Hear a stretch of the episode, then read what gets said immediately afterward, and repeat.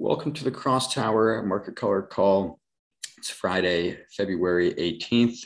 I'm Martin Gaspar, research analyst, and with me is our trader, Chad Steinglass, and data scientist, Katherine Webb. Chad, how are the markets looking this morning? Morning, Martin. Uh, well, let's see. On uh, on Wednesday, we had a little bit of relief in the afternoon after the release of the Fed minutes. Uh, and one of the things that, at least that I focused in on, was, uh, and these, sorry, these were the the, uh, the, minutes of the January meeting. So the meeting had already happened a month ago, but these are just kind of the minutes that were released, and and people look at them to get a little bit more insight into kind of the discussion that was going on behind the decision rather than just the decision. Uh, and one of the things that I was focusing on, and that and that a lot of people were focusing on was um, balance sheet reduction and whether the Fed would uh, you know, how aggressively the Fed would seek to reduce the balance sheet, but also the methodology of that. So, would they do that just by um, kind of naturally, passively letting assets roll off as they, as um, you know, fixed income securities mature, or would they actively sell them into the market? And uh, it was a little bit of a uh, good news, bad news. The good news is that um, the minutes reflected that they would primarily focus on on passive income or balance sheet reduction uh, rather than active, so just letting them mature rather than selling. However, they did use the word that they're that they were going to make a substantial um, reduction in the size of the balance sheet, and you know a word like substantial coming from the Fed is is a serious word. So we saw a little bit of relief uh, into the afternoon on Thursday but that kind of died out quickly. And by the time Friday rolled around, um, we had fresh news of of troop buildups, continuing troop buildups along the Russian-Ukrainian border, despite assurances from Moscow that they were reducing troops. Uh, pretty much, you know, Moscow saying that they're they're re, they're pulling troops back, but uh, satellite imagery and all all other nations kind of reporting in uh, are saying that that's not the case and they're actually building still.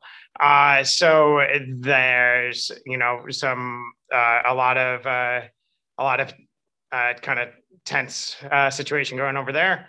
Um, people are watching to see if that's going to de-escalate or if, if it will just kind of continue to slowly escalate and if um, you know that might actually come to a head at some point in time and uh, combined with just general risk off. Uh, we saw a rise in the dollar, we saw a rise in treasuries, uh, and selling of equities, selling of crypto, um, even selling of uh, even a bit of selling of oil this morning.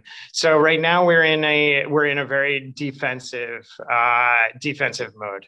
Um, you know, it's a Friday. Generally, I wouldn't expect that to turn around on a Friday uh, you know, while crypto trades 24 7, regular risk assets don't. And so uh, I don't see people necessarily climbing back in to, to clamor, uh, clamor risk on before the weekend. Unless, of course, we get some positive development out of the Ukraine and Russia situation. I think that would be the one thing that could kind of turn us around today. Otherwise, it's definitely a defensive market. Um, you know, staying uh, staying liquid. Back to you. Thanks, Chad.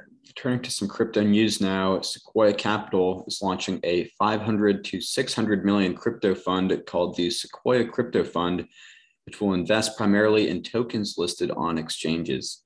In addition to the new fund, Sequoia plans to continue to invest in crypto startups out of its main seed, venture growth, and expansion funds that have over seven and a half billion in total capital commitments.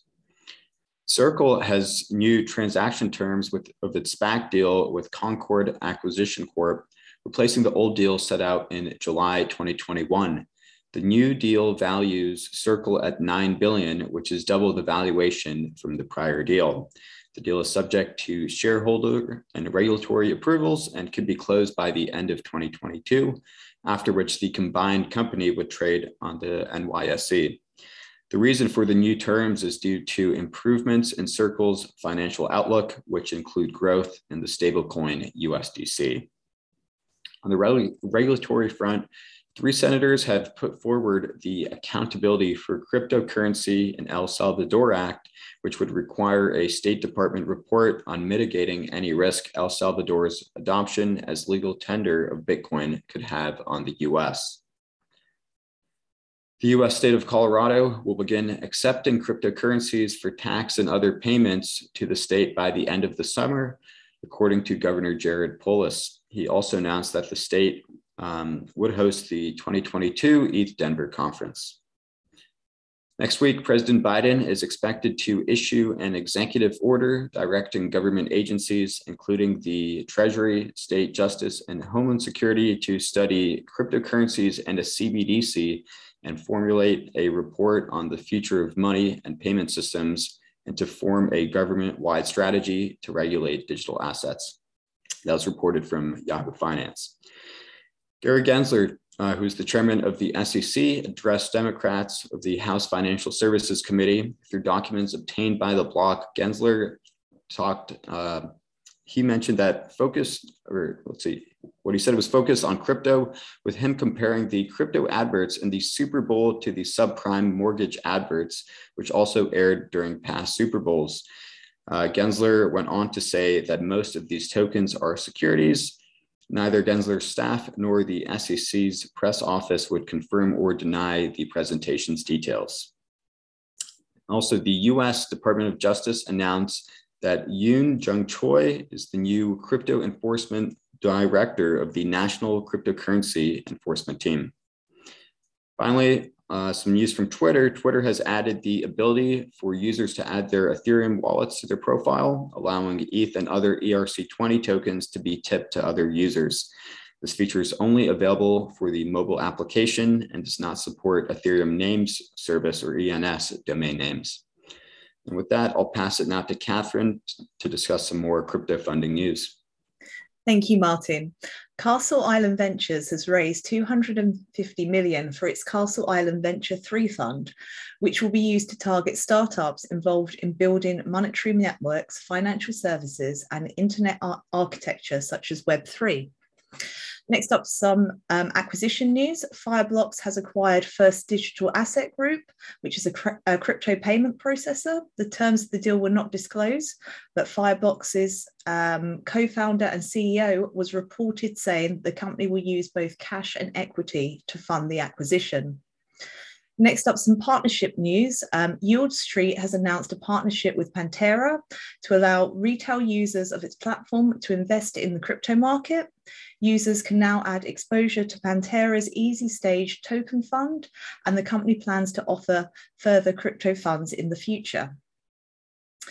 Avalanche has seen recent growth, which has led to a new cross chain bridge called Narnia being formed from um, Umbrella Network.